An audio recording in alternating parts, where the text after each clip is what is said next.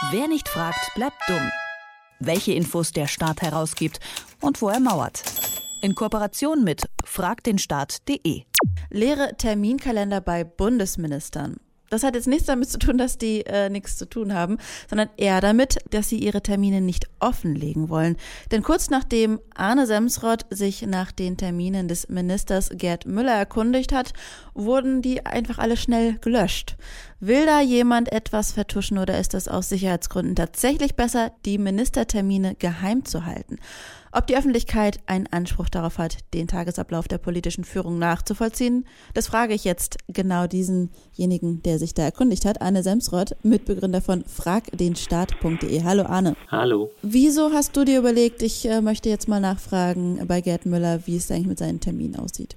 Wir haben tatsächlich nicht nur bei Gerd Müller gefragt, sondern auch bei anderen Bundesministern, ähm, weil wir glauben, dass Terminkalender eigentlich eine ganze Menge darüber aussagen, wie Minister arbeiten. Ähm, deswegen haben wir aus den letzten vier Jahren von Gerd Müller aus dem Entwicklungsministerium äh, wissen wollen, zum Beispiel, mit wem hat er sich denn getroffen? Also mit was für Lobbyisten, Interessengruppen hat er sich getroffen, mit welchen hat er sich nicht getroffen, ähm, was für Schwerpunkte in der Arbeit hat er gesetzt, also welche Auslandsreisen waren zum Beispiel dabei, ähm, welche Auslandsreisen waren nicht dabei.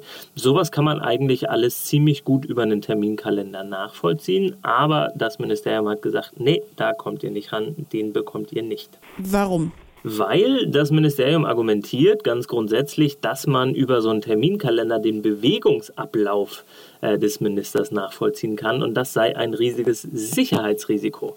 Das heißt, es wird gesagt, wenn man ungefähr weiß, wo der Gerd Müller immer montags ist, wo er dienstags ist, dann könnten Terroristen und andere böse Leute äh, das dann äh, als Grundlage nehmen für ihre Anschlagspläne. Und äh, mit dieser Argumentation äh, wischt dann das Ministerium grundsätzlich solche Anfragen weg. Da sind sie übrigens auch nicht alleine mit, das machen andere Ministerien auch.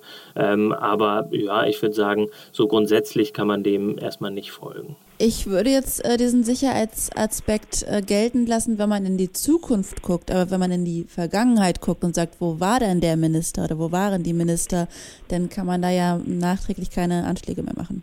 Das ist richtig. Äh, wenn man keine Zeitmaschine hat, dann geht das wahrscheinlich nicht. Aber die Ministerien argumentieren da in der Regel so, äh, so wie er sich in den letzten vier Jahren verhalten hat, so wird er sich auch in den nächsten vier Jahren äh, verhalten. Und da kann man dann Rückschlüsse ziehen darauf, wie ja, wie er sich an den nächsten Montagen und Dienstagen verhalten wird. Also das ist schon eine recht gewagte Information, äh, eine recht gewagte Argumentation, aber ja, das Ministerium ist jetzt erstmal so damit durchgekommen.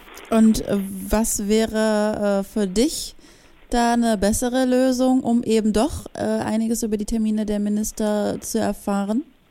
Dass äh, Ministerien zumindest teilweise äh, solche Informationen herausgeben. Aber man muss eben auch sagen, in diesem Fall ist das überhaupt gar nicht mehr möglich, denn das Ministerium hat nach unserer Anfrage einfach mal den Terminkalender komplett gelöscht. Und ähm, das dürfen die einfach so.